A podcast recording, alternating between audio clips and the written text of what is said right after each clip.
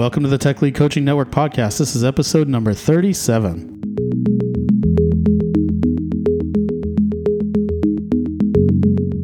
My name is Michael Rice. I'm your community organizer. Getting started in the tech lead role can be a huge challenge for new tech leads, but it's an extremely rewarding opportunity. If you're in this role and trying to figure out how to get better, or you manage tech leads and want to help them, you are listening to the right podcast. You've come to the right place. The Tech Lead Coaching Network is an informal, community based, open source network of tech leads where we support each other through in person workshops and peer to peer, one to one tech lead coaching, all free and volunteer based. We hope you'll join us even at the lurker level, where you'll get weekly updates on what's going on.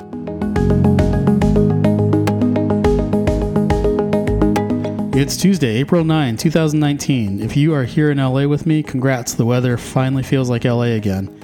If you're anywhere else in the world, why? Don't forget that we shipped our, our first short 70 page book, How to Be a Tech Lead, on Friday. I'm sorry, on Saturday on LeanPub. It's leanpub.com slash how to be a tech lead with dashes in between the words, and it's totally free. Today we're going to talk some more about vision crafting and getting to the why. All right, let's start with the, the five Pareto skills that I always hammer on on this podcast and in the book. The first is listening. The second is taking initiative or having a bias for action. The third is uh, vision crafting, which we're going to talk about here. The fourth is articulate or uh, tracking and adjusting.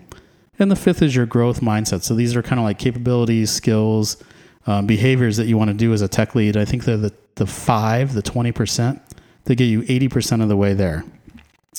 But recently I started thinking a lot more about how to craft clear and compelling visions. I think the skill, if you can do it well, really makes you stand out from your peers, or at least it did for me.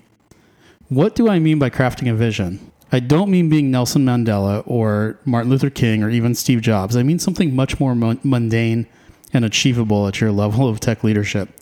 Let's say you've got a code base that relies on a current version of Redis or Mongo or something, and there are some new features of the next version of Redis that require some code changes in your code base.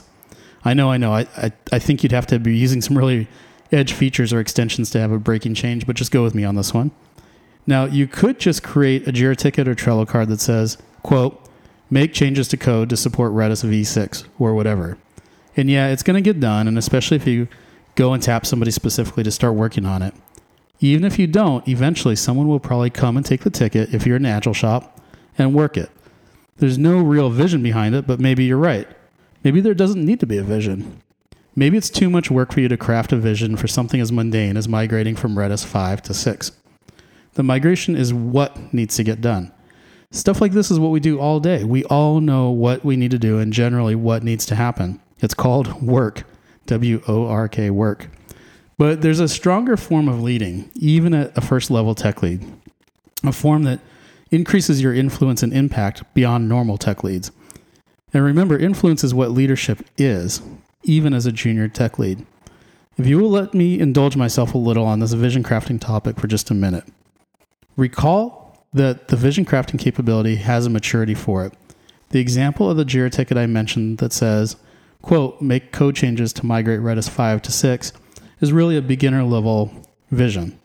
Beginners at vision crafting operate at this level. They either don't really explain a vision for why the work needs to get done, or they fumble fumble around quite a bit with it. And by fumbling, I mean they might say something like, "quote The Redis extension we currently use only supports 5.24, and version six deprecated that fe- feature, so we need to upgrade it."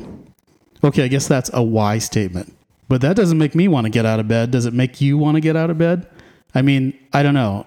It actually might. Some software engineers might find this really inspirational that's one of the points I always make and I try to hammer on in the book is whether something is compelling or not is not only in the is only in the eyes ears of the listener. The only way you're going to know if this is going to be compelling is if you take the time to listen to the team yourself, which is the first Pareto capability I hammer on all the time. So for me, moving up the maturity scale means you are starting to craft something more compelling beyond just deprecated features. You might say something that's more compelling like, quote, we need to get to Redis 6 because the new version supports native geoqueries, and that is going to open up a whole new world of possibilities for us to more deeply engage our mobile app users in a way we haven't been able to do yet. And so this migration may seem mundane, but this is a critically important milestone for our company. End quote. Now, I'd be a little more motivated to work on that, wouldn't you? And so that's the intermediate level, but we can go even further with the vision crafting capability. As the project goes on, for example, there might be questions or complications that come up. Maybe it turns out that the code features are that are tied to version 5 of Redis are harder to migrate than we originally thought. The team might feel a little disheartened because it's harder than they thought, or they're tempted to make shortcuts to keep some pieces of Redis 5 in place for some features but supports Redis 6 and others. I don't I don't know, I'm just thinking out loud. Or maybe they get distracted by some of the other stories going on or simpler tasks or other work they have to do and kind of lose track of the vision or the ta- the uh, migration. So having that vision in place not only encourages the team to dig deep, but helps them understand the relative priority of the Redis 6 migration versus other stuff they could be working on. I'm not the only one who says this, by the way. None of these ideas are really my own. I'm just I'm just trying to apply them to your first level tech lead role. In the book and in a recent podcast on this topic, I really focused on making sure your vision includes a why, which is what I just did in these examples. I think I got the idea from my memories from old some old Simon Sinek TED Talks. So I went out, I went got on YouTube and I watched some of his older stuff. About a decade ago, Sinek wrote one of his famous books, Start with Why, and he has a TED Talk that goes with it. I think it was even in the in the Seattle area. And in it, he argues that the most inspirational leaders start with why. In his video, He's got a paper easel and a marker. He draws three concentric circles, if you can imagine in your head. He writes, Why is the smallest circle in the middle of the page. The next circle is how, and it surrounds the why circle. And the third circle is what, and it surrounds the how circle. So he says that most people and most leaders or managers know what they're doing. And this is probably true of you too. You know what the work is that needs to be done. You may even know how it needs to get done you might be interested, like I was for a long time, in software craftsmanship or maybe specific frameworks or technologies that support what you're doing. If you're a founder, you probably have a stronger sense of why, but most individual contributors day to day get a little lost in the why and even the how. That's where most managers and leaders start, is the what. Sinek says that inspirational leaders reverse that, which is why I think it's a big differentiator for you to start using it as a powerful tool in your day to day tech lead role. If you want help figuring out how to do this, seriously reach out to me. We're a pretty small community and I'd love to help you think through it. The point is this people get excited by a why. When it comes to what, it's pretty much, nah. You're just like everyone else at that point. And in fact, Sinek, Simon Sinek goes so far as to tie the reason for why this is so important and impactful in your leadership to human psychology. He says stuff that, like, what appeals to your neocortex, which is the advanced part of your brain, a part that's probably very strongly developed in most software engineers. But the why part appeals to something a lot more primal. It reaches people's guts, it appeals to their to their hearts first. I also think there's some additional benefit too that I'll just mention.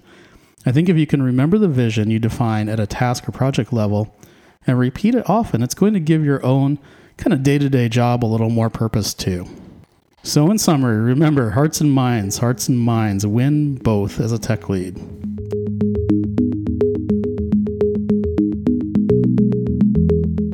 We're on a mission, tech leads. Our mission is to increase the happiness and effectiveness of our community members. No matter where you are in your tech lead journal, journey, I want you to consider joining us. Join online at techleadcoaching.com. As I said, it's free, and you can join at the lurker level if you just want to stay in touch, get weekly email updates, and other interesting tidbits. There are other levels too, like the coach and tech lead levels, when you're ready. So join however you're comfortable, but I do hope you'll join us. Also, if you want some help, reach out to me directly. Happy to help you get started if I can. Thanks so much for listening. Subscribe to this podcast. Give us an awesome rating if you can so we can reach more people. Have a great week, Tech Leads. And don't forget to get your copy of our free book, How to Be a Tech Lead.